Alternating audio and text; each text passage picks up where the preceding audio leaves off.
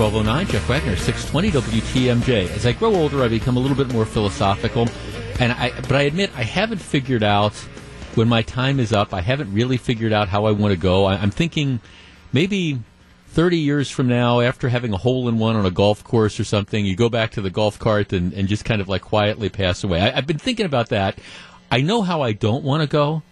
My goodness, head on ramming into a semi head on going the wrong way on the freeway. Of course, you know, we've been telling you about the problems on the roadways. I mean, another one of these freeway wrong way drivers, and I guess at some point in time we'll find out whether alcohol was involved. But this, this is an ongoing problem with people driving the wrong way on the freeways, and this one ends.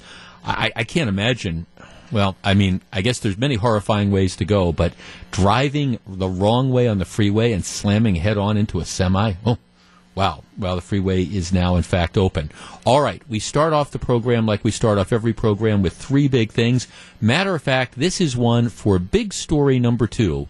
It is one where a picture is perhaps worth a thousand words. Um, it's, it's a photograph of a guy who decided to attend a costume party that was being held at a shopping mall in Omaha.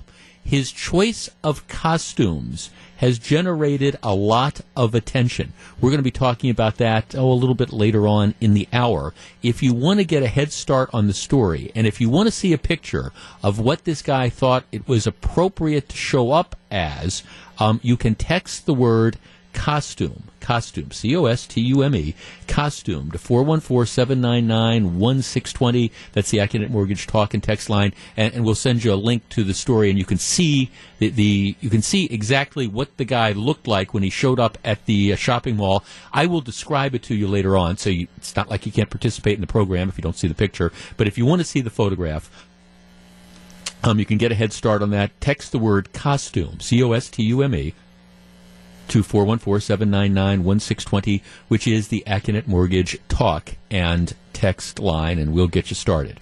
Um, all right, big story number one. It was beginning to break as my program was ending yesterday. The fact that you have a, a terrorist activity, and there's no other way to describe it, a guy who came into this country not because of merit, but because he participated in this, he won the lottery, literally, in Uzbekistan, came into the United States, has been here for the last seven years, and either was radicalized when he came over or became radicalized when he was here. But he takes a, a Home Depot truck and drives through New York City, slams into a school bus and slams into other people on a walkway in the heart of New York City, kind of by ground zero. Obviously, you've probably seen the images by now. The guy gets out screaming, God is good, God is good. He's shot by law enforcement officers twice in the abdomen. He is going to survive. Um, eight people have died. At least 12 others were seriously injured, and I mean seriously injured in some certain circumstances. I will tell you, this one, th- these always kind of hit home, but um, recently, having gotten married, my, my wife has six sisters. And so you got six sisters, you got six brothers in law, all really, really nice people, and I'm, I'm close to all of them. Just last Sunday night, I was at dinner with a couple of Fran's sisters, and the brothers-in-law had a wonderful evening. And and one of her sisters, Maggie, and her husband Franz, who's interesting guy. He's from Bonaire, but they were going to New York. They were in New York when this this happened. And I, I admit, you hear the story out of New York, and the first thing you're thinking of is, gee, um, you know, could this have been, you know, our, our family members? And it and it wasn't. And that's but but there was a lot of tourists who were injured in this particular situation. Five people from Argentina were among the casualties. A um, couple people from uh, the Netherlands. So I mean, this was an an equal opportunity terrorist. And again, it is a terrorist who came into this country through this visa program. He did, and, and I mean, I don't, I don't want to be hand wringing about this, but he did what has been commonplace now. He followed the steps that ISIS has set out. ISIS says, okay, these are the ways that you go about it. You take a common instrumentality, in this case, a, a, a rented truck and then you drive it in a fashion as to cause the most possible carnage you can. We've seen this in Nice, France. We've seen this in London.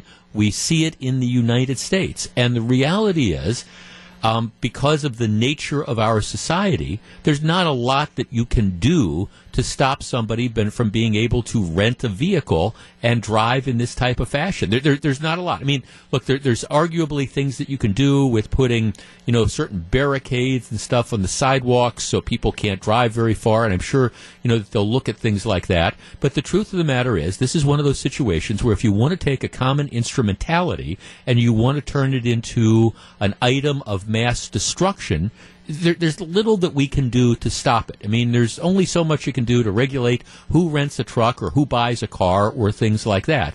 And this is the situation that we find ourselves in, being exposed to this type of behavior. But, and here, here is the but. That doesn't mean that we necessarily shouldn't be looking at the types of people that we are allowing to come into this country.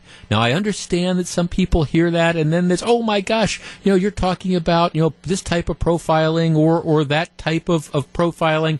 Well, the truth of the matter is, there is a reason why you hear the term profiling, and that is because law enforcement is able to set up certain profiles and identify certain characteristics of people who are prone to engage in these type of activities. In the aftermath of this attack, President Trump, number one, came out and expressed, you know, his sympathy to the, the victims in this case. Um, but also, he came out and said, I have just ordered Homeland Security to step up our already extreme vetting program. Being politically correct is fine, but not for this. Um, he went on to say in New York City, it looks like another attack by a sick and deranged person. Law enforcement is following this closely, not in the USA. He also went on, President Trump did, to denounce the program that this guy came into the country on. Uh, again, just a lottery system. And the president saying, hey, if we're going to continue to open up our, our doors to people, what we need to do is base it more on a merit based system as opposed to somebody simply, you know, wins a lottery, gets a visa, and gets to come over here. 414 799 1620. That is the Accunet Mortgage talk and text line. All right, I know some people are upset about this, but you know what? When President Trump talks about extreme vetting, I think he is onto something. And I understand there's people who say, oh my gosh, this is terrible, including some federal judges who say, oh, th- this is awful, you know, we're trying to ban all Muslims. No, that's not what he's talking about. But it's saying if we're going to allow people to come into this country, number one, perhaps it should be based on people who have something really to offer this country by merit based. And number two, maybe it should be people who are coming in from countries um, who are not likely to go out and, and rent a truck from Home Depot and drive it down the streets with an idea of trying to kill as many people as possible. Is Trump onto something when he talks about extreme vetting? 414 799 1620. I think yes. We discuss next. If you're on the line, please hold on. 1218, Jeff Wagner, 620 WTMJ. It's 1220, Jeff Wagner, 620 WTMJ. President Trump saying, okay, this is another example of why the horrible situation in New York is why we need to ramp up our extreme vetting program. If we're going to be bringing people into the United States, we need to first of all, make sure what their backgrounds are to determine whether or not they pose a danger. And secondly, uh, maybe we want to be asking, gee, what do they have to contribute to this, this country? In this particular case, this terrorist came in not because he had any sort of skills that we needed here, but rather simply because he won a lottery in Uzbekistan, and then, at least for the last several years, has been apparently hanging out with a whole bunch of terrorists. Now, was he radicalized after he came over here, or was he prone to this in the first place? Don't know one way or the other. All I know is eight people are dead, 12 people are seriously injured as a result of this guy following the ISIS instructions to a T. 414 799 1620. DJ on the South Side, you're first. Good afternoon. Hey, good afternoon, Jeff. A really good topic. Thanks. And uh, I just want to say I do appreciate, you know, our president, you know, wanting to take some bold action. A little bit concerned, though, uh, about, you know, making laws really drastic like this. It's really reactive, I think. Uh, bottom line is most of the most terrorist acts that happen United States are domestic ones. So maybe we put a dent in some of it.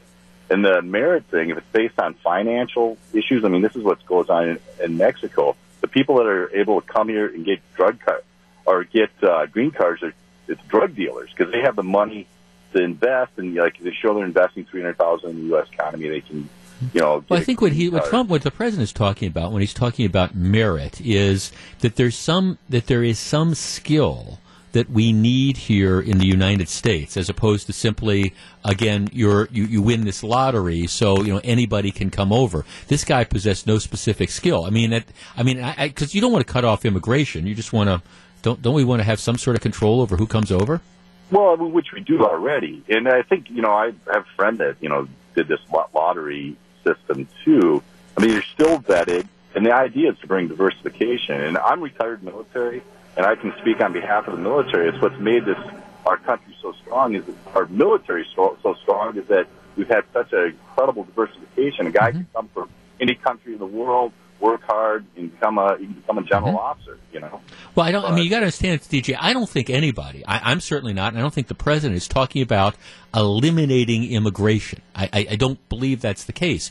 It's just a question of in today's day and age do we need to do more as far as making sure who it is that's coming into this country does not intend to do us harm and if we're going to put some limits on immigration, doesn't it make sense to make certain that, you know, we're checking out those people that are coming into this country? And maybe, again, that's the whole, that's the whole thing behind, you know, the Trump immigration thing, which will ultimately be upheld by the, the courts. Right now, you've got a couple liberal federal judges who I think are going to end up with blood on their hands before too long.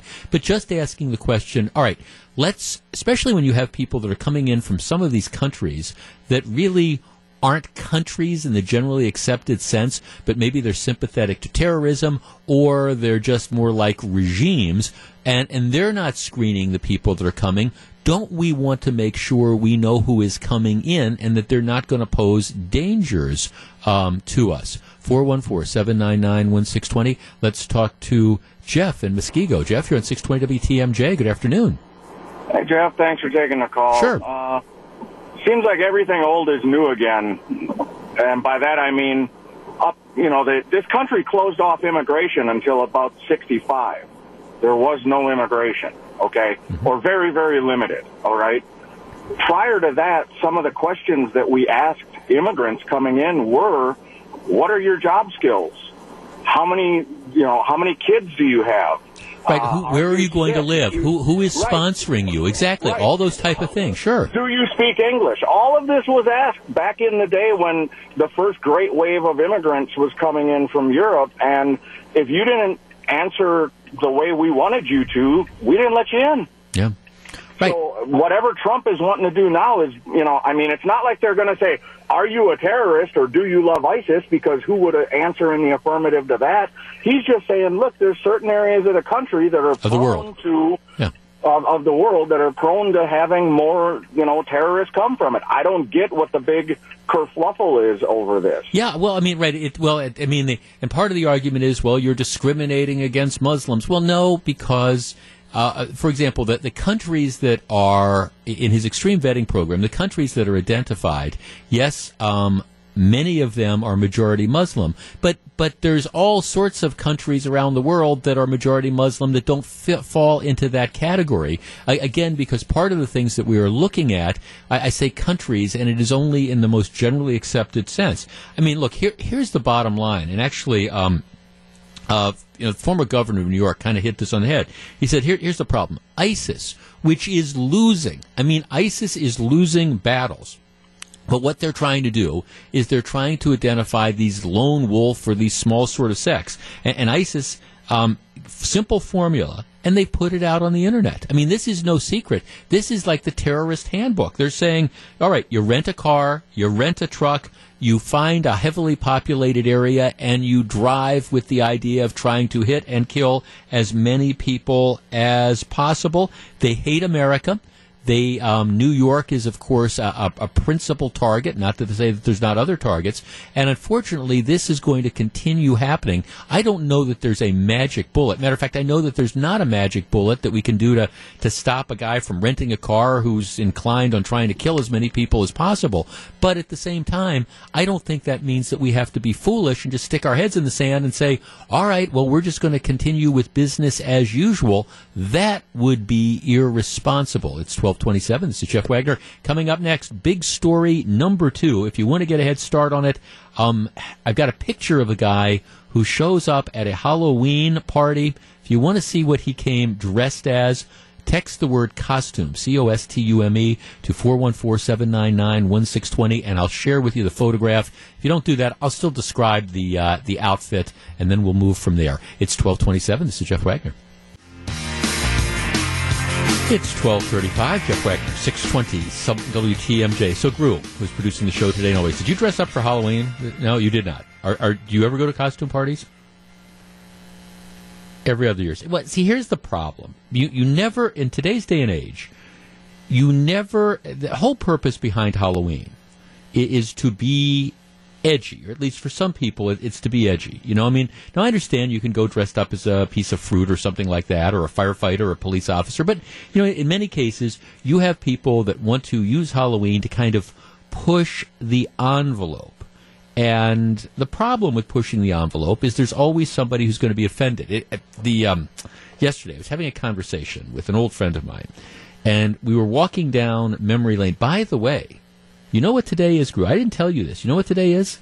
Today is the start of the 20th year of this program, inclusive counting. I, I, have been at WTMJ. I, I started in July of 1988, but the full time noon program started on November 1st of 1988. So we've just completed 19 years inclusive counting. This is the start of the 20th season of the program today here we go. A- absolutely. And they said it wouldn't last. Well, you know, so, um, yeah, I, I, was just, that November 1st, it was November 1st, 1988 that it started full time. Like I said, I've been doing some part time stuff. But anyhow, yesterday we were talking about, I was talking about that with an old, old colleague, former, uh, an old colleague of mine. Um, and we were we were talking about you know like different things that had happened over the years, and this this has to go back. This story, oh gosh, it's got to go back 15 years. Um, there was a DJ who worked on our, our sister FM station. And what happened is he got hired by, it wasn't even a station event. He got hired by a, a bar or something uh, to, to MC a Halloween party. You know, that's it. You know, come meet. You know, so, so he goes to MC the Halloween party. And so it's not even a station event. So the, the guy's up on stage and they have a, a costume contest.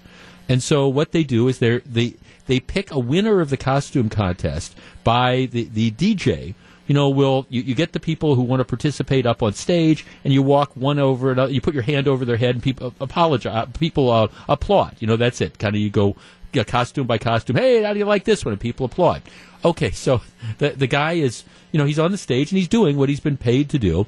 Um, the costume that wins is a guy who is dressed up like the Aunt Jemima character that you see you know, if, if, if, you go into the supermarket, you go into Sendik's today, you know, and you'll you'll see the Aunt Jemima character, you know, but it, it's it's a guy who's dressed up like Aunt Jemima.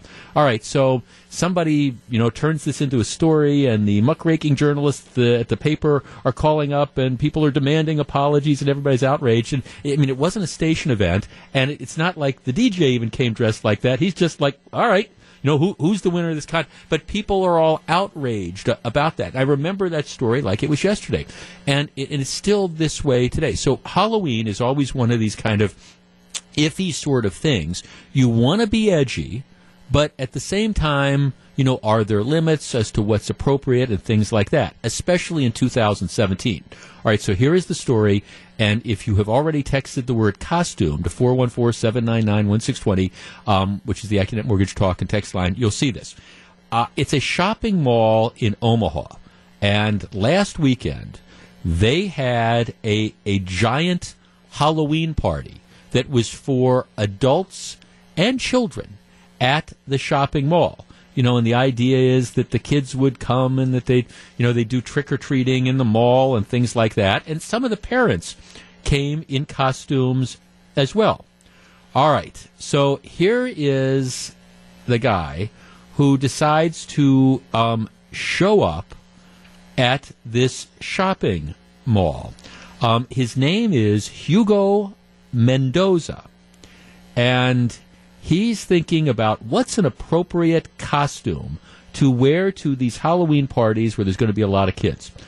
So what he does, he claims he modeled his costume on the 2010 Ben Affleck movie called uh, The Town, which is where Affleck and a bunch of his buddies play bank robbers in, Boston. The, the costume is essentially um, imagine a Grim Reaper's cloak. You know, I mean, it's it's it's like a shawl, a coat with a big hood over it. So imagine like the, imagine something that looks like the Grim Reaper would wear it. So what he what he does is he dresses entirely in black. He then puts on the the Grim Reaper's coat with the hood that comes down and essentially covers his the, the big cowl that like covers his his head. At that point in time, he then decides that what he's going to do is he's going to take a fake, a toy. Um, it looks like a, a toy AR-15. You know, it's a it's it is it is not a real rifle, but it is it looks like it is a real rifle. And he shows up at the party, dre- at the Halloween party, dressed in dressed in um, again this shawl, carrying the gun. Huh. And as soon as he shows up, people freak out and start running. He's also carrying a duffel bag along with him people start running, they get freaked out, they end up having to cancel the, the show, um, the, the whole party. Um, they interview him, and he says, well, um, you know, um, it's it's a costume. I mean, if it was something bad, why should I be able to buy it? I was there to have a good time with my daughters and my girlfriend. I wasn't there to scare little kids or make people feel uncomfortable. He says the toy gun was purchased at a local costume store. He says, well, even though you couldn't see it from all angles, it did have one of those orange tips on it to indicate that it was, uh, again, a fake. But people are absolutely and totally freaked out. He says, hey, I was just dressed up like the character from the movie. I don't understand why people are so upset. 414 799 1620. That is the Accunet Mortgage talk and text line. Um, one of one of the headlines. The headline in the New York Post on this is Idiot wears ISIS Halloween costume with toy rifle into packed mall. Right? He says, Hey, th- this is a costume. I mean, come on. The purpose of Halloween is to be edgy. I didn't come dressed as the character Freddy from Nightmare on Elm Street. You know, I could have come dressed as Jason. I was modeling this outfit after, like, the movie Our Town. Did the guy cross the line? Or is this an example of people, again, being too sensitive? 414 799 1620. I will tell you where I come down on this, and we'll discuss next. If you're on the line, please hold on. It's 1243. Jeff Wagner, 620 WTMJ.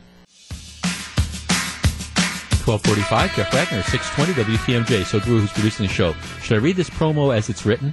I'll read it as it's written. Ready, rested, and ready to go, the Green Bay Packers host the Detroit Tigers in a primetime game Monday night.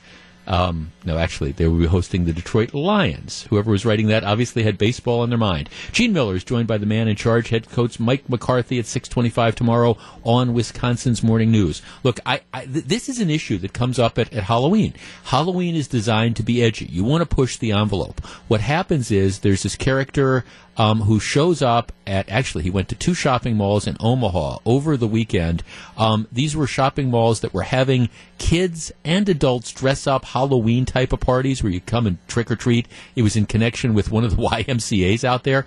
His costume of choice is essentially like a Grim Reaper outfit, you know, with the, the big he comes all dressed in black. He's in black with black jeans, black shoes. He comes up with this cowl over his face like a Grim Reaper type of thing. He is carrying a dark what appears to be a firearm, although it's it's a toy firearm. It does have that little plastic orange tip at the end, although it wasn't necessarily visible. He's also carrying a duffel bag, um, which could have had more weapons in it. Um, you know, but he's saying, "Hey, I'm coming as these characters out of this 2010 bank robbery movie called uh, Our Town. This is what I'm trying to model this after." Well, anyhow, he shows up. People absolutely freak out right, was the reaction unjustified? 414 799 1620. Let me just start this off.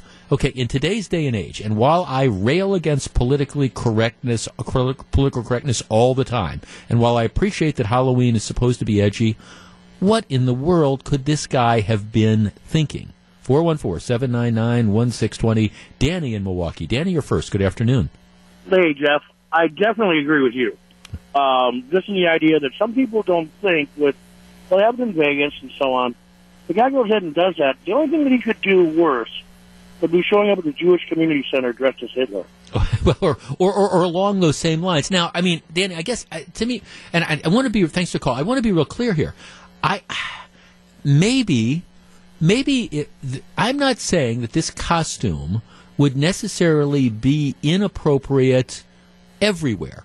For example, if he was invited to uh, a costume party being held by, by one of his buddies, okay? And you know you know it's going to be grown-ups there and it's going to be adults and you know maybe you're going to have somebody dressed up as the naughty nurse or, or whatever. Okay if it's if it's a party hey i'm having a party i'm inviting you know our, our friends are coming over let's all dress up. Okay in that sort of situation maybe it would be appropriate. But that's not the situation that this idiot wore this to. He shows up in a public place at a at a costume party that is geared towards kids in a public mall, and he shows up wearing uh, wearing this outfit, but also carrying what, at least to a lot of people, looked like it was a real firearm you know, of course that is going to freak people out. And his response is, well, you know, they shouldn't sell these costumes then if, if people can't wear them. Well, it's not that you can't wear the costume. It's that maybe you should have had the sense that God gave a goose to know that you don't wear this particular costume to this particular event. 414-799-1620. Martha in Elkhorn. Martha, you're on 620 WTMJ. Good afternoon. Yes, good afternoon. Thank you for taking my sure. call. Um, um, well, the first caller I agree with him and with you. Uh, I don't care if the gun had plastic bubble gum coming out of it. It was a gun, and there's a lot of stuff going on, and the whole costume thing in that, you know, in not a private scenario, but right. like like you said, it's a, he's either mentally retarded or a freak. Well. And I I totally think people are so they, there's so many of these people. I don't know where they get they get their idiot ideas and and turn those over and and teach those to their children. I feel sorry for our future generation. Well, it, it is. I mean, thanks to call. It is kind of scary, and we don't use the R word on this program. But um, but but obviously, he's not thinking clearly at all when it comes to this situation. Like I said, again, I, I, I, I think there's a time and a place for everything.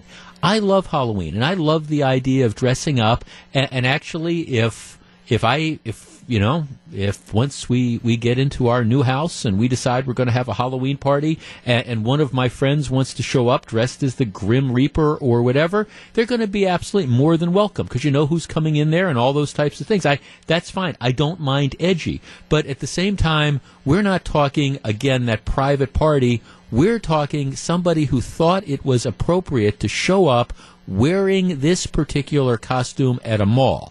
Give me a break. All right, when we come back, big story number three, and I, I had to actually. I had to wait a little bit before we got into this because my blood pressure is going to go through the roof. There is a, um, it, it is. I, I hope we never lose the ability to be shocked by by some of the criminal activity that goes on. I, think one of the things I, I always remember back to Columbine, and when when Columbine first happened, and I was doing this show at the time, and, and I remember, you know, we, we, talked about it for a week or two because people just couldn't believe that you'd have these latchkey kids that would show up and start shooting up the school. Well, all right, as, as school shootings became more and more common, our, our level of outrage, we, we just kind of got used to it.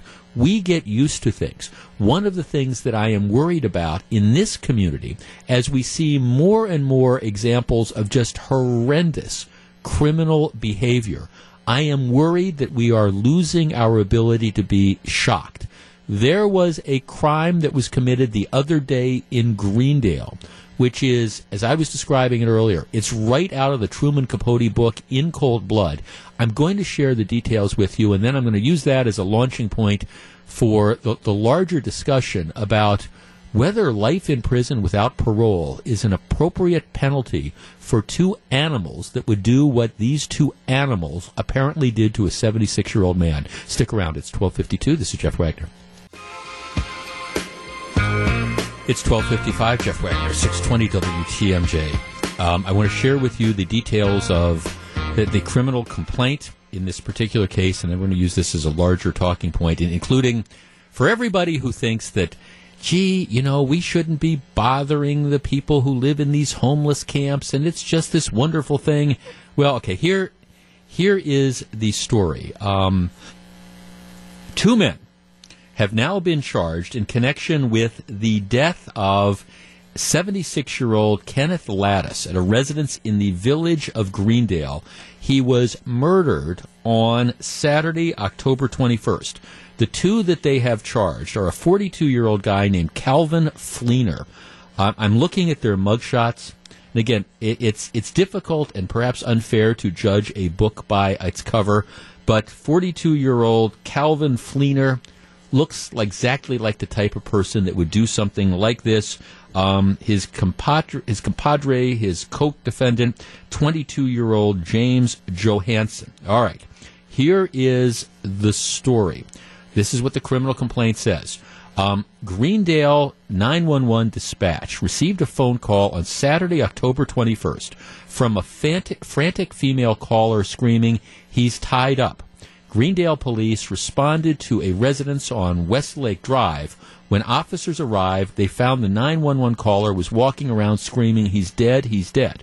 Police say we knew it was a crime scene. Officials found the victim, identified as 76 year old Kenneth Lattis, deceased in the bedroom at the residence. His hands were tied behind his back, and both of his feet were tied. It appeared he had been hit or punched in the face. An autopsy says he died from suffocation. All right, so you get the, and this, by the way, is a 76 year old man who has terminal cancer, had terminal cancer. Investigators identified the suspects 42 year old Calvin Fleener and 22 year old James Johansson because the victim previously had had contact with Fleener the day before Friday, October 21st, uh, October 20th. Prosecutors say on that day a package was delivered for someone that Lattis, that's the victim, knew. When a woman came to pick it up, Fleener was with her. The next morning, investigators say Fleener approached a friend, that would be Johansson, in the homeless camp in Milwaukee where they lived, asking Johansson if he wanted to get some money. Security video at the residential complex where the elderly gentleman lived caught both of these guys on camera entering and exiting Lattis's rest, uh, residence. Lastly, security video from the Milwaukee County bus system showed the two men in the minutes after the crime.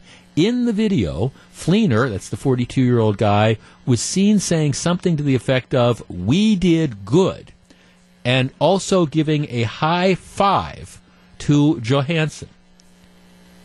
We did good, giving a high five to Johansson.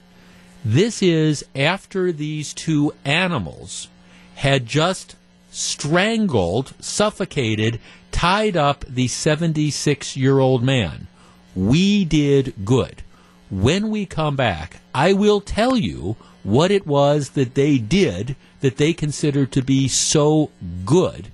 And then we're going to use that as a launching point on a broader conversation. So stick around. It is 1258. This is Jeff Wagner, 620 WTMJ.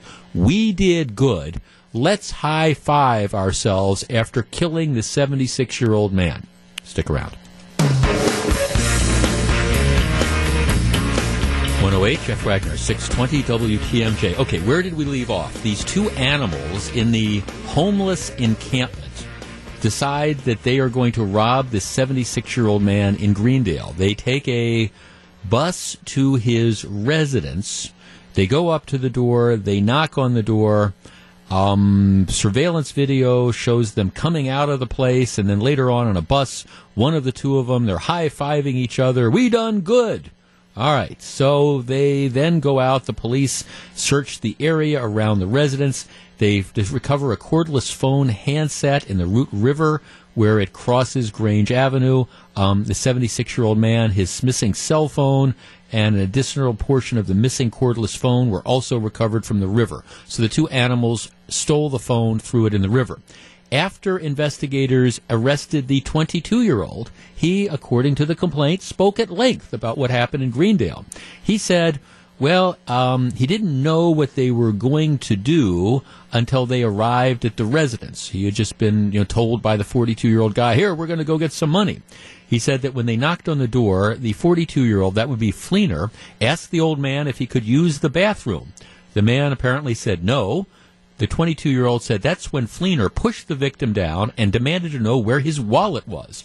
The complaint indicates Fleener stated, I've got to make sure he does not call the cops. 22 year old said that that's when Fleener asked for a pillow and then suffocated the victim. The complaint also indicates that Fleener told his compadre, his compatriot, to look for a cord. Fleener went to a phone, ripped off the cord, and tied up the victim. Johansson told police all they got from the robbery was approximately $160 which he, that's the 22 year old, took out of the wallet, gave to Fleener, and Fleener split it with him, gave him back $80. Um, they took all the phones from the residence and on the way to the bus threw them in the creek. In his interview with police, Fleener admitted to punching the victim several times. He also admitted he gave all the money they got from the victim to Johansson, and they threw the phones in the river while walking to a bus. Uh, Johansson was taken into custody by Greendale police near the homeless camp where he lives in the city of Milwaukee. Fleener surrendered to the Milwaukee police and was turned over to the Greendale police. Um, they will be making their initial appearances, such and such, such and such. $160. These two animals traveled to Greendale, participated in a home invasion, suffocate, beat the man, beat him, suffocated him, left him tied up, and stole his wallet. $160. You want to talk about life being cheap.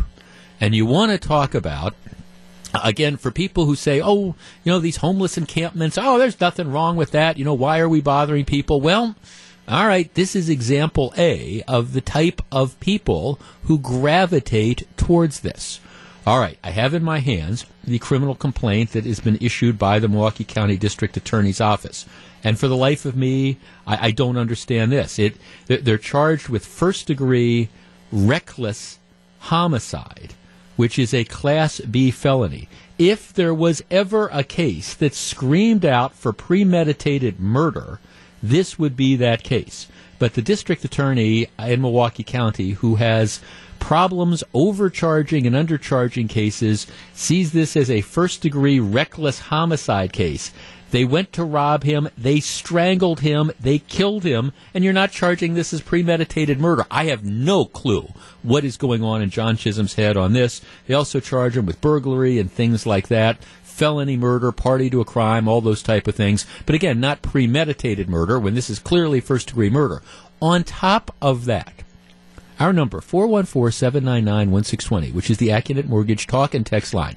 Now, I understand, based on the charges thus far, even if we had a death penalty in the state of Wisconsin, this it would have to be first degree intentional murder. They, they have, in my opinion, grossly undercharged this offense. But could somebody explain to me why in a situation like this, and again, the state has to prove people guilty beyond a reasonable doubt. I, I get all that. But assuming the state meets its burden of proof, and assuming that the facts are alleged as alleged in this complaint, isn't this a case that screams out for the death penalty? I mean, seriously, you have the, these two homeless people, these hobos or whatever, who go over to this place with the intention apparently to rob this old man end up taking him hostage, tying him up, beating him, suffocating him, and taking his wallet. Isn't this a case that absolutely screams out for the death penalty?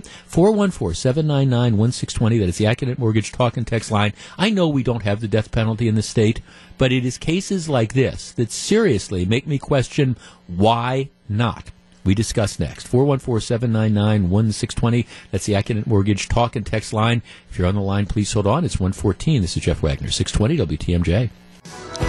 It's 117. This is Jeff Wagner, 620 WTMJ. This is big story number three. And, and the reason I, I spent time on this is I, I am legitimately afraid that given all the out of control crime in this community, that we just get desensitized to this stuff. Oh, there's another shooting, there's another murder, and unless it directly impacts your family, you, you just kind of tend to say, oh, well, okay, just, just more of the same old, same old.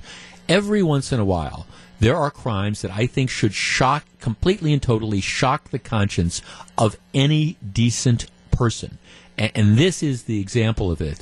These two homeless drifters who couple people on the text line are saying it'd be interesting to know what their criminal records are because I don't think you wake up one morning and just decide, hey, today's the day that we're going to go rob and beat and suffocate a 76 year old man. So it would be interesting to see how many times either one of these guys has been through the criminal justice, and I use that in quotation marks, uh, in the state or in Milwaukee County or whatever.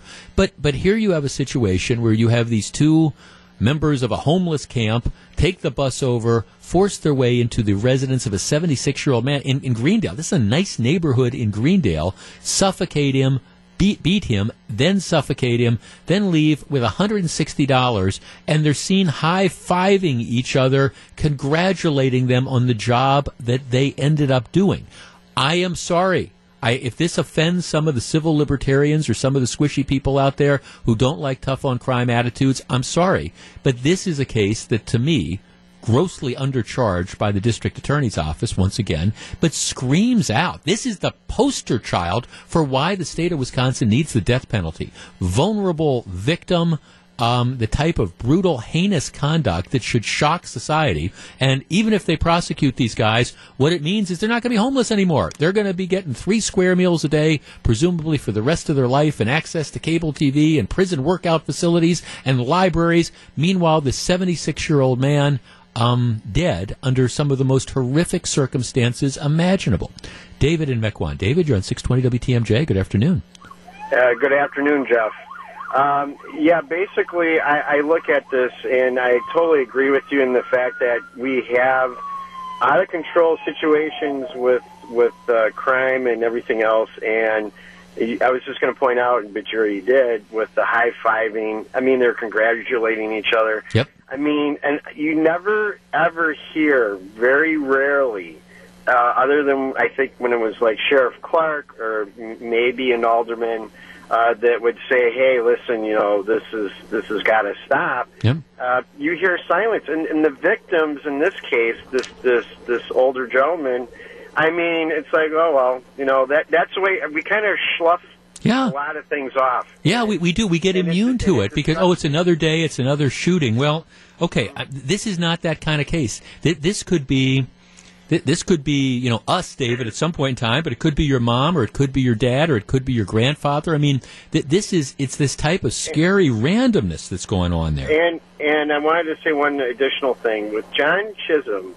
I don't understand him at all. Nope. I, I you know I'm not sure if it's the lead in the water that he's drinking there at the courthouse these days, but I mean you, you think uh, you know how he could not charge murder Right. uh, for this. It's just it's just unbelievable. Right. it- No, thanks for call. I mean, right. How how this could not be first degree intentional homicide, instead reckless reckless homicide. And and again, I mean, we, we don't have the death penalty in different, but first degree intentional homicide, that's life in prison. You know, that is life in prison. This is, you know, 60 years. But how, this is a case that screams out. I mean, they, you, you want to talk about a premeditated killing. This, this is, this is it. Now, they didn't do it with guns. They did it with, you know, strangulation. They beat the man.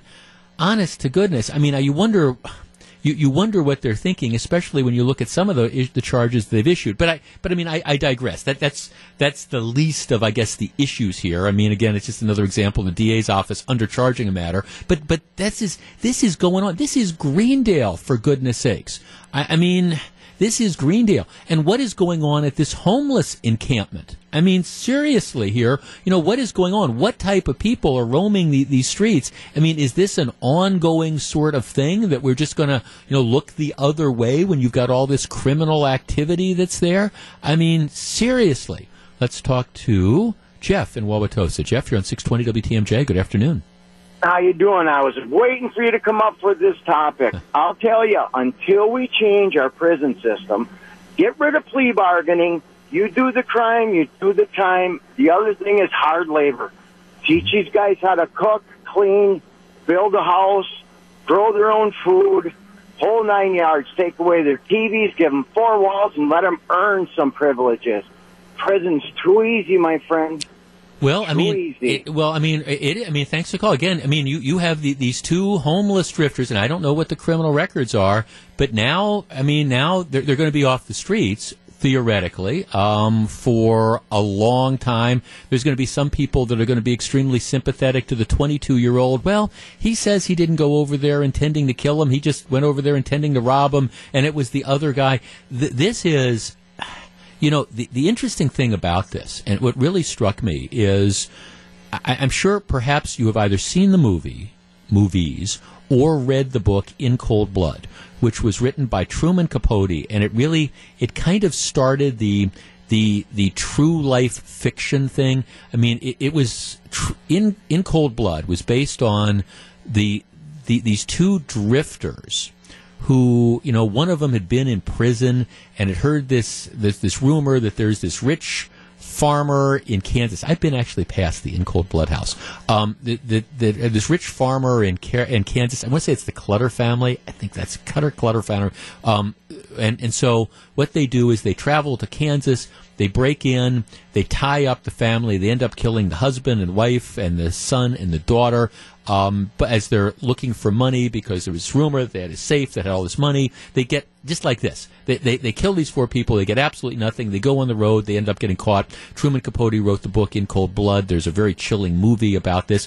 It, it's remarkable the similarities here. I mean, here you have these guys that decide they must have thought that this older gentleman had money.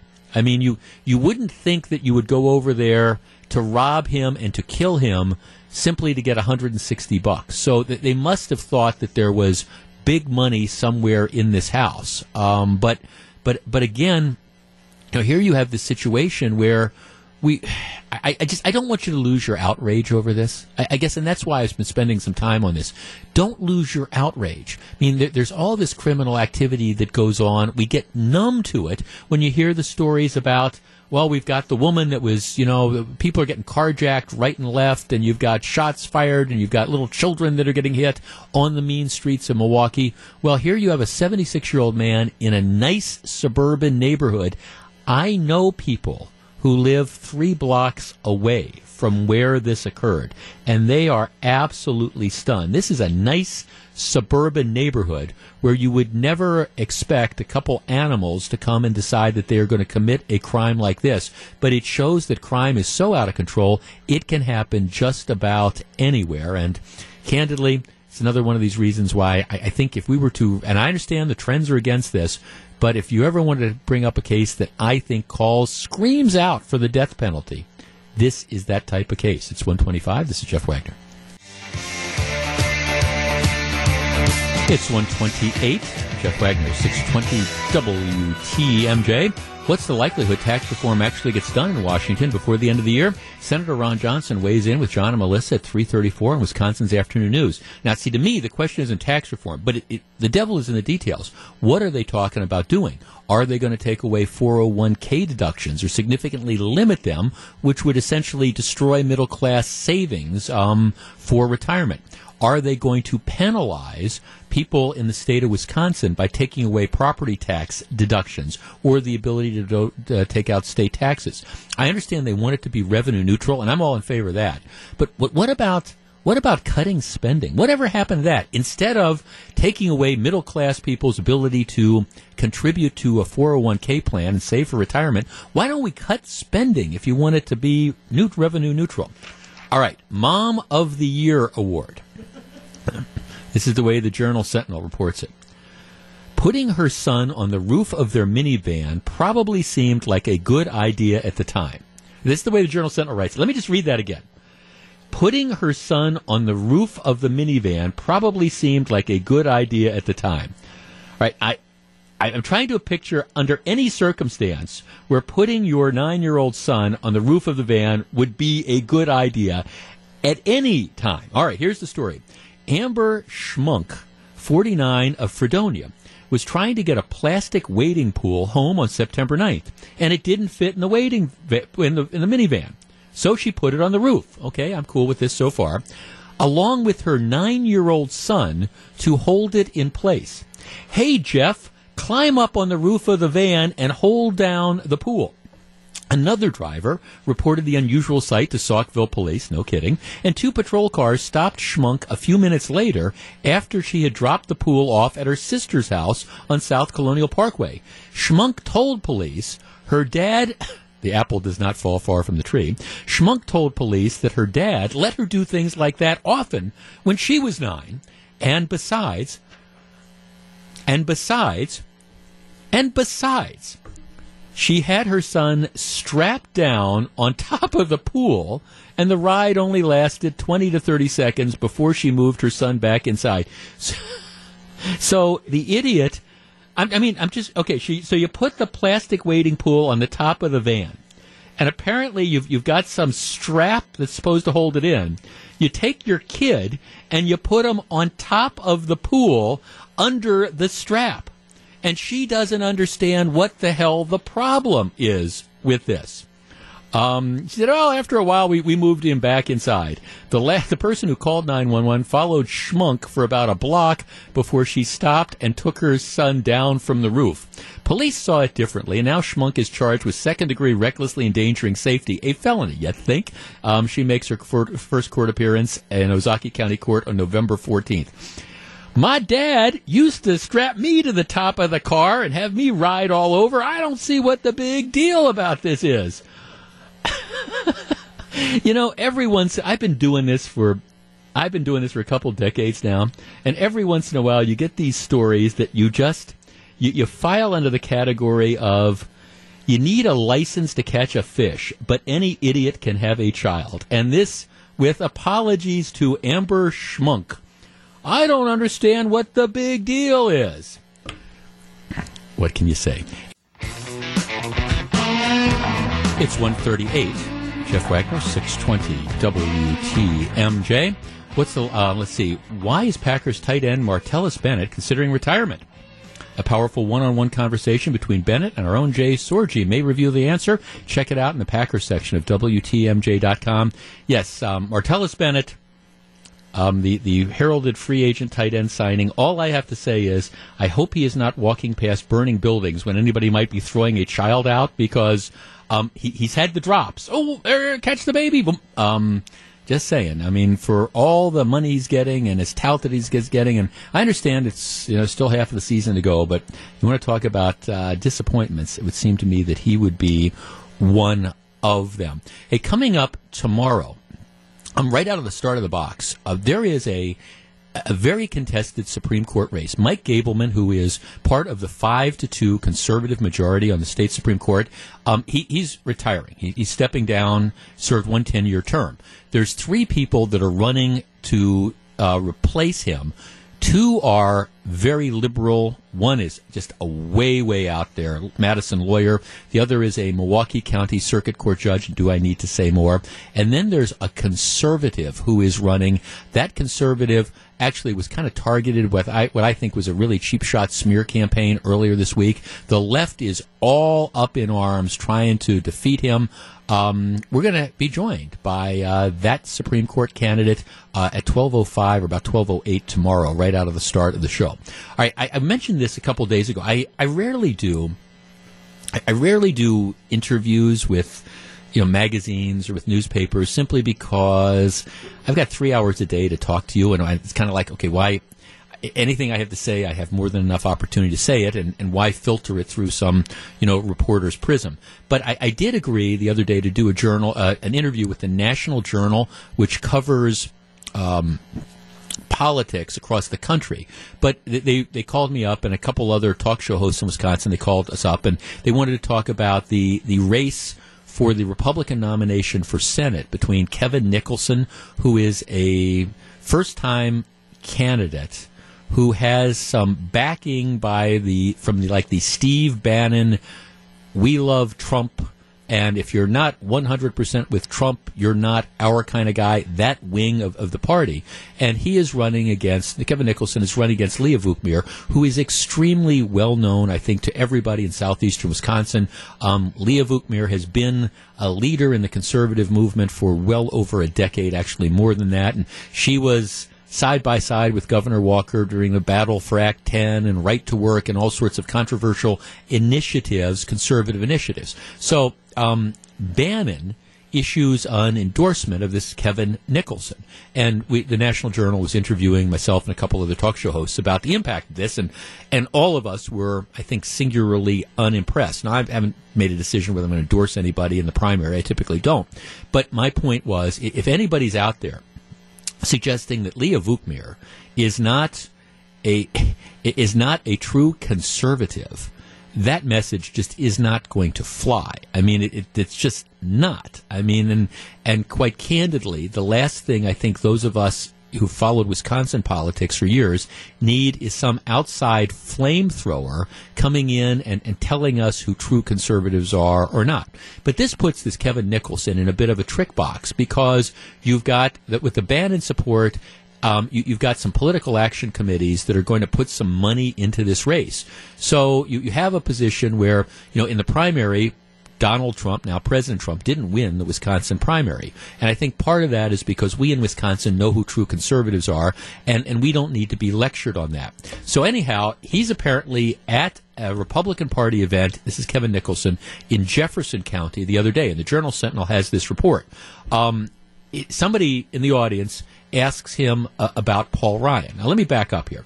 I have known Paul Ryan since before he ran for office the first time. So we're going back to the, the mid 1990s. I mean, Paul Ryan has a very, very thankless job um, right now as the Speaker of the House. Anybody who thinks that Paul Ryan is not a true conservative is an idiot. And, and I'm sorry, there's just no other way that, that you can say that. I mean, I have watched Paul Ryan's career over the course of the last couple decades. Paul Ryan has again been a leader in conservative thought, both in Wisconsin and nationwide. I mean, and, and he just, he has been. We could go into the details, but that doesn't matter. So, anyhow, it's Jefferson County. Somebody asked this Kevin Nicholson uh, about Paul Ryan. At which point he, he says, well, the, the fact that Ryan has occasionally lukewarm support for President Trump is quote unquote a problem. Huh. A problem that Paul Ryan hasn't completely drunk the Kool Aid. And when President Trump does particularly stupid things, like some of the 3 a.m. tweets or trying to pick a fight with a war widow or whatever, the fact that Ryan hasn't been in the front line of defending him, that, that Nicholson views this as a problem. Then he goes on to say that uh, criticize Ryan for having a light footprint in the state. I don't know what that means. I, I, have no idea what it means, a light footprint in the state. But anybody who has been in this state for any length of time and has been around politics for any length of time knows that rather than having a light footprint in the state, Paul Ryan, the Speaker of the House of Representatives, former chairman of the House Ways and Means Committee, casts an extremely long shadow. he's got a light footprint. I, I don't know. I have no idea what that means other than that he's saying it derisively.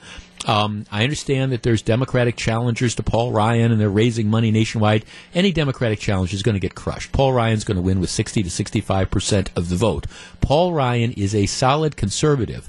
And if Kevin Nicholson and Steve Bannon decide that the think they think that the way to get elected in the state of Wisconsin is to go into Jefferson County or Racine County or anywhere and try to disparage Paul Ryan, well, That you want to talk about marginalizing yourself. Paul Ryan casts a light footprint in the state.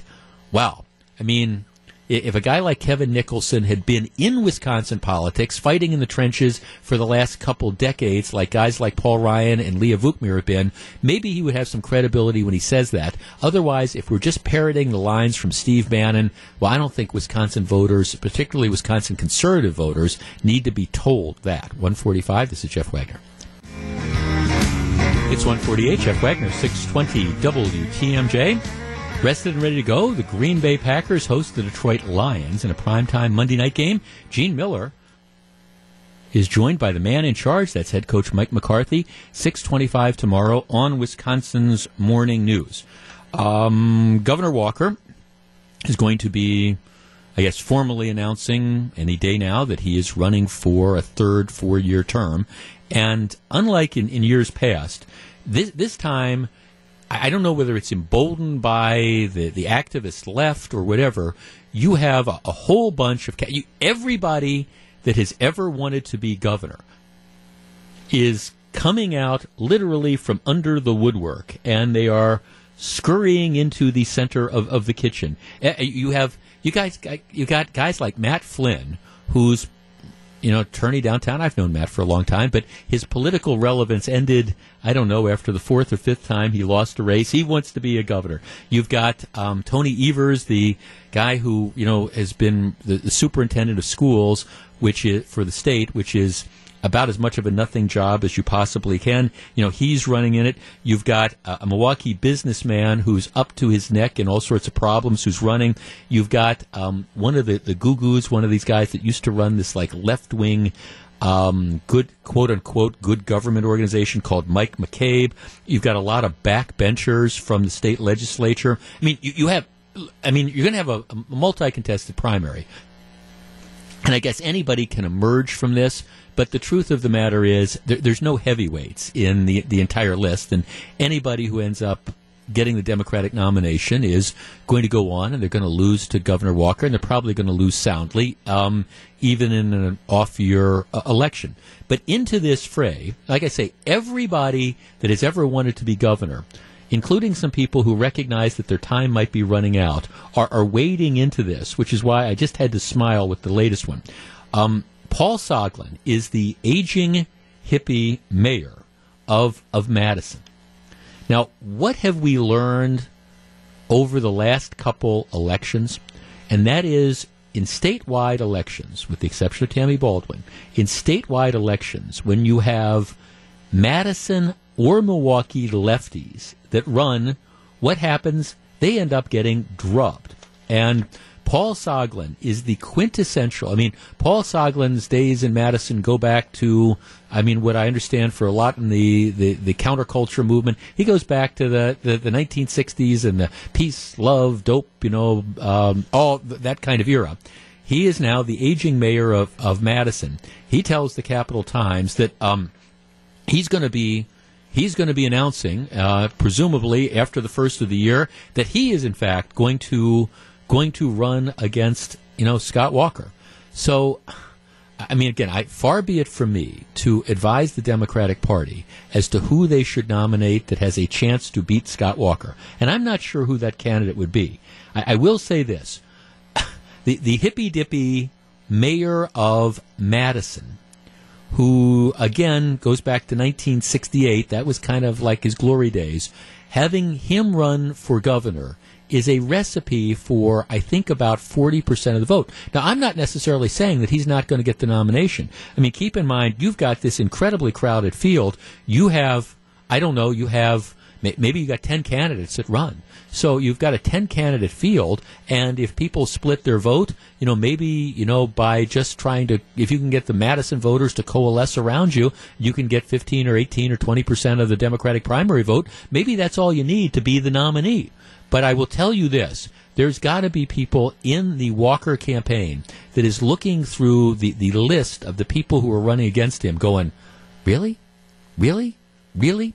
And Paul Soglin adding his name to that, I'm pretty confident it doesn't necessarily strike too much fear in the heart of the Walker campaign. It'll be interesting to see how many people ultimately get in the race five, six, seven, eight, nine, ten. Who knows? It's kind of like if you have a D behind your name and you decide that this is the chance that you want to be governor, and, and maybe in some cases, what they recognize is that they're going to lose, but maybe they feel they position themselves to run again four years from now when Governor Walker said he probably won't run. Maybe that's what it's all about. But um, Paul Soglin, 1968, it's calling, and it wants its candidate back. It's 153. This is Jeff Wagner. It's 156. This is Jeff Wagner, 620 WTMJ.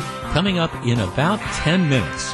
If you're old enough to fight, should you be old enough to be paid to play basketball? It's an interesting topic. We will discuss this. The, the aftermath of the Harvey Weinstein thing just continues to you know take off. Um, Olivia Munn, the ex girlfriend of Aaron Rodgers, I think most people around here say yeah, kind of good riddance. Um, but Olivia Munn, she she's back in the news. She what, what's happening now is there's been sort of a dam that has broken, and ever since the Harvey Weinstein allegations, he's of course the big producer who um, gave the term cal- casting couch a, a, new you know definition. Um, women, all sorts of women, and some men are coming forward, and they're making all sorts of allegations of sexual misconduct against all sorts of Hollywood players. And my guess is it, it just this went on. I mean, my guess is this was just kind of standard thing in the, this industry. And Olivia Munn, for example, she's out today accusing uh, a director of one of the X Men movies of um, at least engaging in like weird and inappropriate behavior in front of her. So it, it's it's one allegation after another. This is, of course, spreading. You have, I mean, we, we saw this with Bill O'Reilly. There's allegations against Mark Halperin. Um, here's the latest thing. Um, the NPR chief, the chief editor at National Public Radio, was placed on leave yesterday after a public report that he abruptly kissed women, two women who were seeking jobs while he was with the while he was the Washington bureau chief at the New York Times in the 1990s. Imagine that. Imagine that somebody who works for the New York Times might have engaged in inappropriate sexual behavior. But again, this goes back to the 1990s. What I am fascinated by, and, and what I'm about to say, is by no way, shape, in no way, shape, or sure, shape or form endorsement of this kind of behavior. But you do wonder, with Kevin Spacey, for example, the, the allegations against him that he got drunk and he tried to, you know, um, molest this 14 year old boy, that, that happened 30 years ago. These allegations, um, you know, that they've gotten the NPR guy suspended, um, you know, go back to the 1990s. I guess the question is going to be um, is there ever going to be a statute of limitations on, on bad behavior? And, and how do how do the these old allegations end up playing out? And um, you know who's going to be next? So, like I say, if this is going making its way through Hollywood, it's also making its way through places like NPR, Fox News, just just all over. You wonder where it's going to end. All right, when we come back in just a couple minutes, um, if you're old enough to fight, should you be old enough to be paid to play basketball? Stick around. It's 159.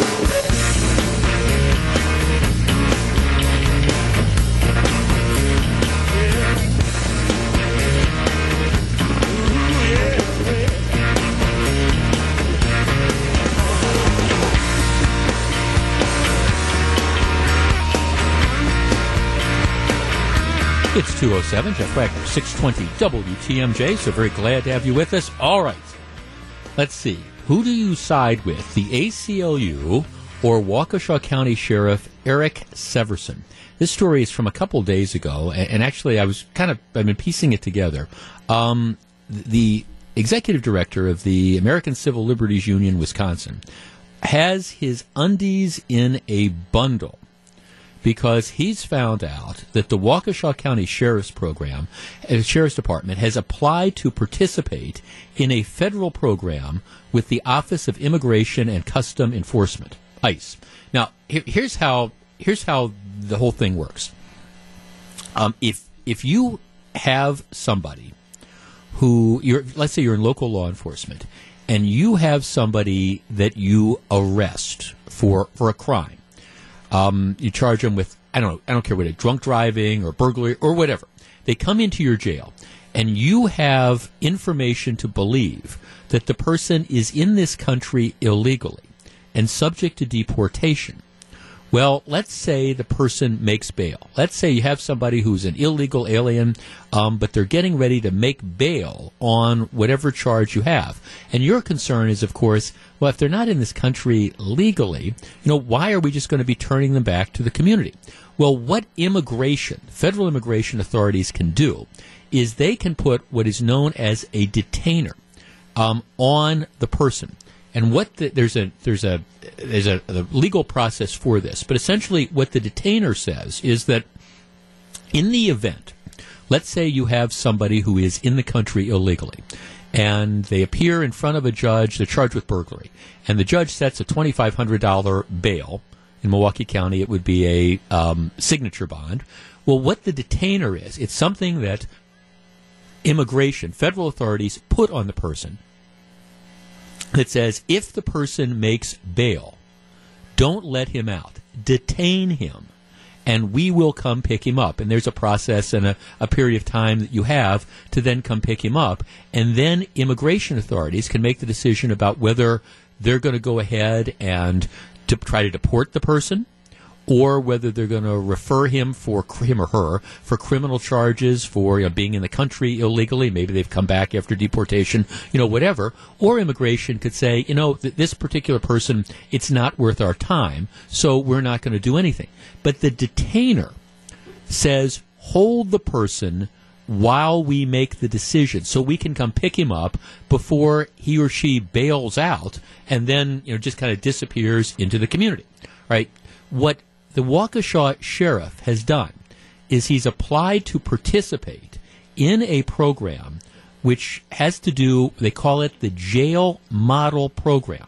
And what this does is it would allow certain officers, in this case, Waukesha deputy sheriffs, to issue immigration detainers um, so that they could hold, you know, inmates who would otherwise bail out. Essentially, it would allow the local law enforcement people, the deputies, to act as the federal immigration agent for this limited purpose. So we're going to put the detainer on them, and then that's going to hold them. Now, of course, if the person then makes bail, like I say, there's a special set period of time for when they've got to come and they've got to, you know, pick them up and they've got to do it. But this would allow the local agent to essentially act as the immigration um, official. And it would have the opportunity, and what it really does is it makes sure, or it helps make sure, that somebody who should be held for deportation or prosecution or whatever doesn't slip through the cracks. So it's not one of these where, hey, we picked up this guy who um, you know, is, is, wanted for immigration violations. You know, we think he's going to bail out in six hours, and immigration doesn't have time to come get him because there's lack of notice. This is just a way of, uh, again, improving the flexibility. Well, the ACLU is all upset about this. Uh, they say that if you allow the local deputies to do this, it will, now I'm quoting, erode bonds of trust between Waukesha County's immigrant community and law enforcement, deterring reports of crime and cooperation with law enforcement while wasting taxpayer resources. Um, all right. Well, the, the sheriff says it, it, it does nothing about that at all. We're not talking about you know people who come forward and report crimes. We're talking about people who are in the jail. You know, we're talking about people who have been arrested. And, and yes, if you've been arrested and you've been accused of a crime, yeah, we want to make sure that if you're not supposed to be released, you don't get released. 414-799-1620. That is the Accunet Mortgage talk and text line. ACLU very, very unhappy with the Waukesha County Sheriff over his desire to participate in this program. My guess is the majority of people are going to say, well, of course, this just makes sense. Again, we're not talking about Waukesha deputies going door to door and trying to ask people for immigration papers. We're not talking about somebody who calls to report a crime being questioned about whether you're here in the country legally or not. We're talking about people who have been placed in the jail, not being released until immigration authorities have an opportunity to decide if they want them.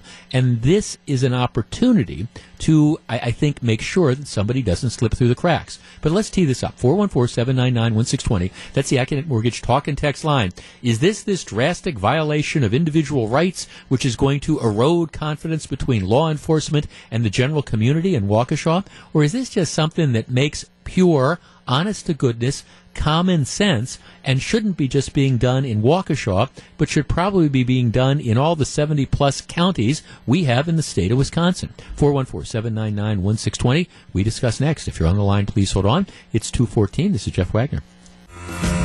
It's 217, Jeff Wagner, 620 WTMJ. Improving your corporate culture is more than just putting up a pool table at the office. A lead executive at GMR Marketing shares her secrets to corporate culture with the folks at NEWaukee in the latest intersection of people and place podcast that is up now on WTMJ Mobile. Hey, while you go there, like you'll see a wide variety of podcasts that we have. You're going to see some podcasts from voices that you don't typically hear on the radio and check those out. And then all, all our programs, uh, Wisconsin's Morning News, Steve Scafidi Show, show, my show, Wisconsin's Afternoon News, and uh, Sports Central. Those are podcasts, and so you can check them out. I know lots of people download the podcast of this show and take it with them so they can listen whenever they want, and I appreciate that a lot. All right, 414-799-1620. That is the Accunet Mortgage talk and text line.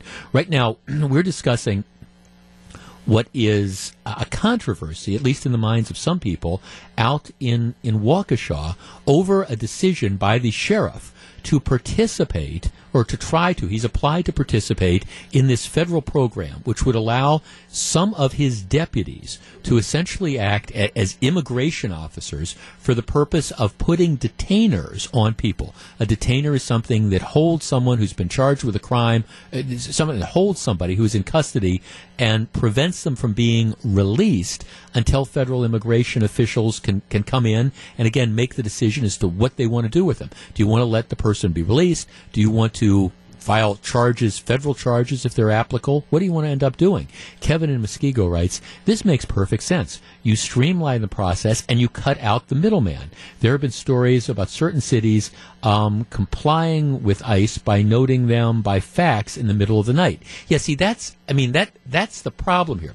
Let's say you have somebody who you know is in this country illegally and they're, they're, charged with a relatively serious crime, but because you don't want to, because of political correctness or whatever, cooperate with immigration authorities, you have some of the sheriff's departments or local police departments that they'll they'll say, "Oh, by the way, yeah, we arrested this guy three days ago. We didn't bother telling you, but um, he's just made bail, and he's going to be released in about three hours, or he's going to be released at seven thirty in the morning." And you send the text at one in the morning. All right. Well, there's no way under those situations that the immigration people can go over and can pick him up. So as a result, the guy gets to be released. He goes out in the community. Maybe he shows up for his court appearance. Maybe he commits another crime, like kills a woman, um, like happened in San Francisco. But but regardless, you know, he, he's out on the street. And the point is, he should not be out on the street in the first place. All this does is make sure that those individuals who shouldn't be released without federal immigration officials at least getting a chance to decide if they want to take them into custody. This makes it easier to make sure that that type of mistake does not happen. And candidly, like I said a couple minutes ago, not only do I think that Eric Severson, he's the Waukesha County Sheriff, not only do I think that he deserves to be applauded for doing this, because in my opinion, he's looking out for the safety of the, his constituents, the people in Waukesha County. But the question isn't, gee, um, should he be criticized for doing this? The answer is no. The reality is, all the other 71 sheriffs in Wisconsin counties, I think they should be doing the same sort of thing. And this doesn't erode the trust in the community. It just makes sure that if somebody who shouldn't be out on the street, somebody who shouldn't be out on the street, um, doesn't get out on the street. And that's not rocket science. It's 221. This is Jeff Wagner. It's 224, Jeff Wagner, 620 WTMJ. So very glad to have you with us. Um, Lincoln Hills, as long as we're talking about law enforcement issues, Lincoln Hills is the the juvenile correctional facility um, up in the North Woods um, for for boys, and it's been in the news a lot lately for well reasons that aren't necessarily surprising, but are in, in fact just the, the unfortunate reality.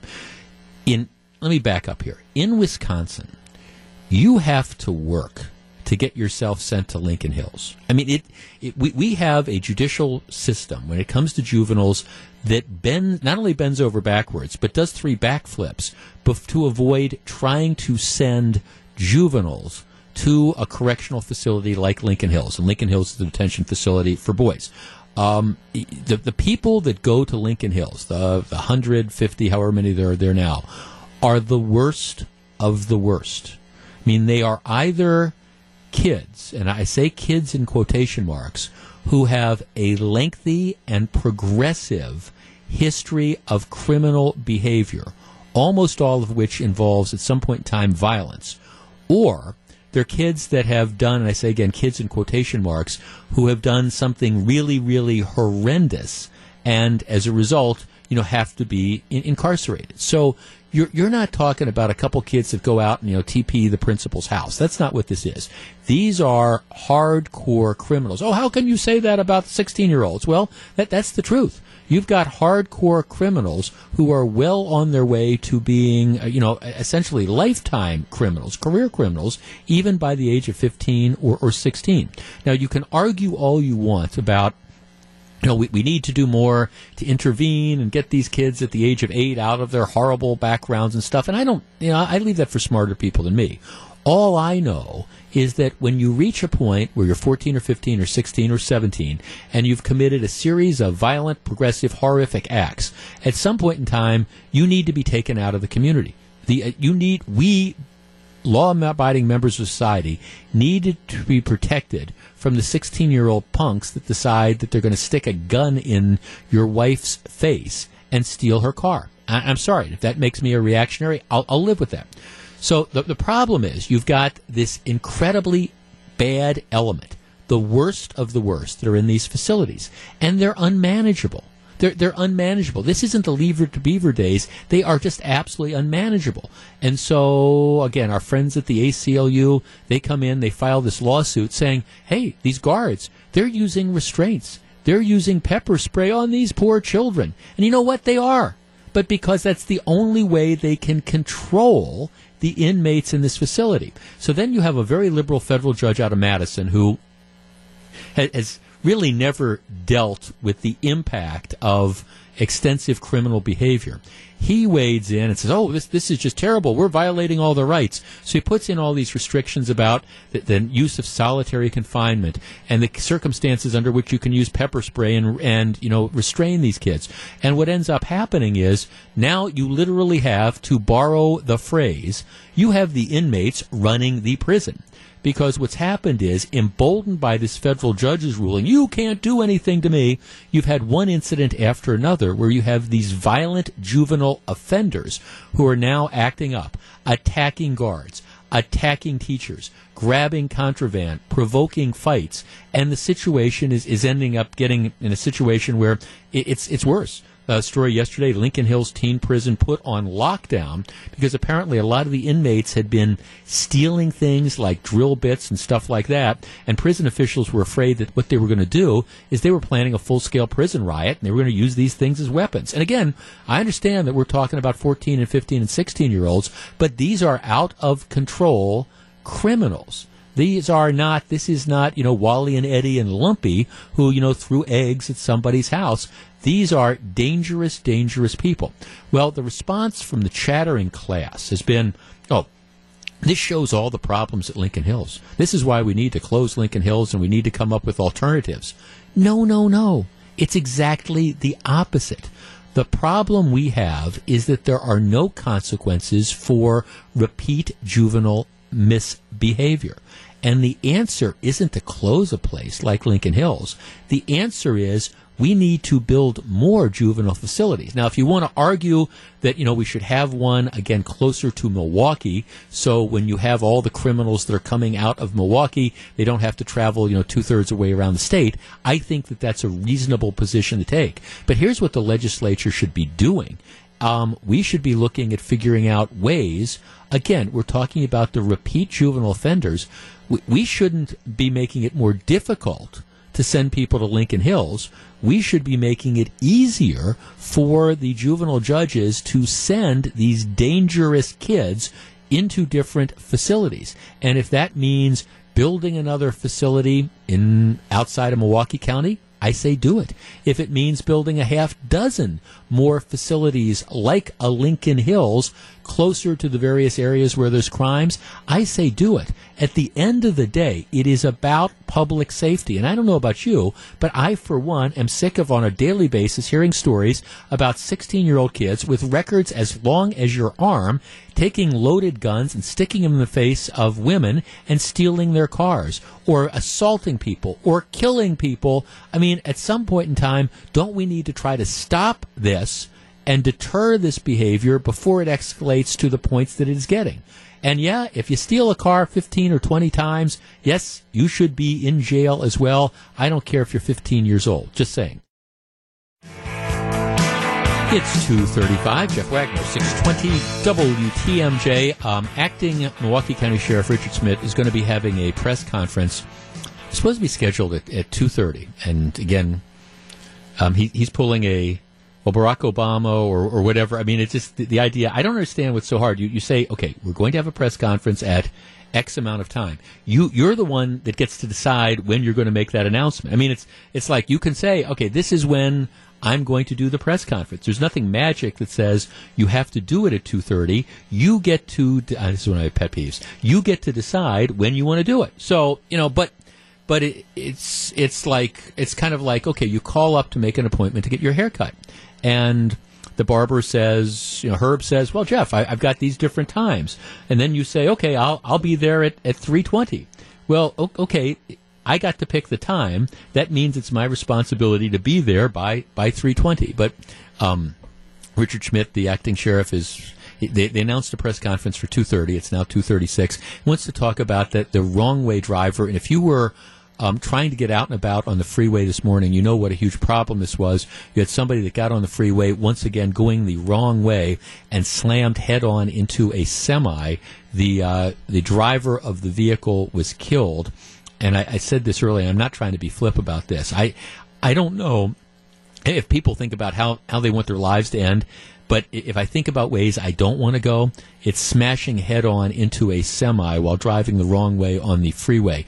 In any event, I don't know if alcohol was involved. Don't know what they're going to say, but they're going to have a press conference in just a couple minutes. It was scheduled to again start seven minutes ago, um, and we'll we'll at least dip in and see what he has to say initially, simply because that was such a huge story this morning. And it does, of course, raise the larger issue that you have to face, which is this happens on a regular basis. I mean, we're seeing this happen over and over and over again around here, where you have people that get on the freeway and they are driving the wrong way.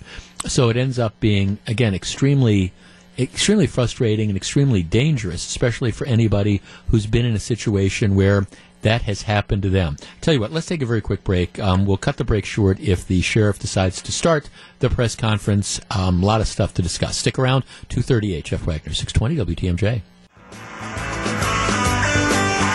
It's 247, Jeff Wagner, 620 WTMJ. So very glad to have you with us. You don't hear me say this very often, um, but here, here's one. You can mark the tape. Gru, who's producing the show today. Uh, Tom Barrett's right. Uh, there, there's on this particular issue. Um, the Milwaukee Fire and Police Commission, which is sort of a wholly owned subsidiary of the, the mayor's office, uh, and and very let me put it like this: very little happens with the Fire and Police Commission that doesn't have the seal of approval from the mayor. And the way it works right now is essentially it, it's the the mayor who. Um, decides, you know, essentially who gets on the, the board, although that there is a little bit of a review process that's there. Um, what's going on is there are some people in the state government who are, in the Assembly in particular, considering introducing legislation which would require the Milwaukee Board of Fire and Police to have at least one member with professional law enforcement experience and one with professional firefighting experience. There, there's five members. The bill would also require one of those members to be on panels for disciplinary hearings, depending on whether it's a police officer or a firefighter. The mayor is absolutely outraged about this. He says, well, this would decimate the Fire and Police Commission's independence, um, et cetera, et cetera. Well, I, I, I don't know what, what the mayor is really upset about is that this might have the effect of taking away his ability to control the Fire and Police Commission. Having said that, I really do think that this is a situation where, at some point in time, you, you've got to allow local control. Now, in all honesty, I, I would think that you would, if, if you were the mayor of Milwaukee, whether it's Tom Barrett or Ashanti Hamilton or John Norquist or Henry Maier or whatever, I would think that if you were interested in, I don't know, the, the best government possible, you would be actively trying to find somebody to serve on the Fire and Police Commission, at, at least one, I would say maybe more, who has professional law enforcement experience. So then they know what the heck they're talking about. Or alternatively, again, somebody who has experience, you know, in, in firefighting, so they, they know what they're talking about. I think that this would be something that would be desirable and something that you should be trying to find. That doesn't mean, though, that you necessarily need a state law which says you have to you have to do this. Um, I can see situations where it might be unworkable, um, but but to me, when it comes to the administration of a police department, and ultimately, it, the mayor is the one who's ultimately held responsible. If you have a fire and police commission that's completely out there, well, th- that becomes an issue that you run against the mayor on just like the Common Council has this, you know, very bad, bad plan. They're trying to get enough votes to override a mayoral veto so that the Common Council could essentially decide when to fire a police chief. I don't think that's a good idea either. I have said that I think it's way past time for Milwaukee Police Chief Ed Flynn to go. I think he's kind of served his usefulness. I think he's kind of hanging on now. I think they need some fresh blood and some new ideas. But having said that, I don't necessarily think it's a good idea for elected members of the Common Council to be the ones that decide when you can fire a police chief. And I can only imagine what the nightmare, what kind of nightmare that would cause. What happens if you have a predominantly, for example, liberal, left leaning fire uh, common council that decides that they want to we don't like this new police chief because he, he's locking up people you know and, and we've got some of our constituents who are complaining. I don't want the, the elected officials to be able to fire him.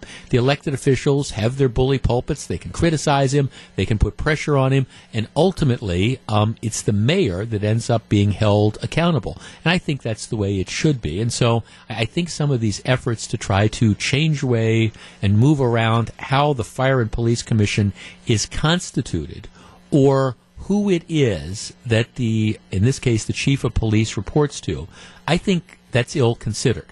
Here's something else that is, that is ill considered, and uh, Scott Fitzgerald, who is the leader of the Republican majority in the Senate, he's the Senate Majority Leader. Um, he is absolutely right. The on on this issue, and I'm candidly, I'm even surprised that this has come up. Now, here's kind of a novel theory, and maybe this is just the recovering lawyer in me speaking, but I have always believed that before you sign something, especially something as important, it's important to kind of look through it I mean, just you know, and and I understand there's a lot of people who who don't do that, and, and, maybe I'm kind of the exception to the rule. And I'm not saying you necessarily have to review all the weird little fine print, but in general, I think it is a good idea. When I am presented with contracts here from WTMJ, I believe it or not, I actually read them. And then sometimes I ask questions about them. What does this provision mean? What does that provision mean? How is this interpreted? Those type of things. I think it's a good idea as a general rule to read something before you sign it. So here's the deal. The Wisconsin Economic Development Corp, uh, WEDC, WEDC, is negotiating the final fo- contract with Foxconn. All right. I'm a huge supporter of this. Um, the group, WEDC, has said that the agency's board would only get a summary of the final contract before voting on this. All right, now I don't know that all the board members, I don't know that all of them are going to necessarily want to read however many hundred pages are involved there. But the idea that you're not, that you're expected to vote on something and you're not going to at least have access to the document that you're voting on, just a summary makes absolutely no sense to me. I was talking to somebody the other day. I asked about, you know, what a certain what a certain thing meant. And they kind of said, "Okay, well here's what the summary is." Well, all right. Honestly, I started looking at it and the summary that the person had given me wasn't this is the lawyer in me. It wasn't what the document said. Now, I don't think they were trying to mislead me. Mislead me. Some, they just they didn't quite understand one provision in particular. So, I, I mean, I wanted to see what the actual document itself said. If I were if I were on the agency's board and I was expecting to vote on something that involved committing potentially $3 billion in subsidies to Foxconn, I think it would be reasonable to say, show me the language. At least give me an opportunity to read it. And Scott Fitzgerald is saying, you know, I've talked to the Secretary of Administration. We pretty much all agree that people shouldn't have to vote on something based on an executive summary. That is just common sense. Speaking of common sense, John Mercure's in next. We'll find out what he's got on his agenda. Stick around. It's 255.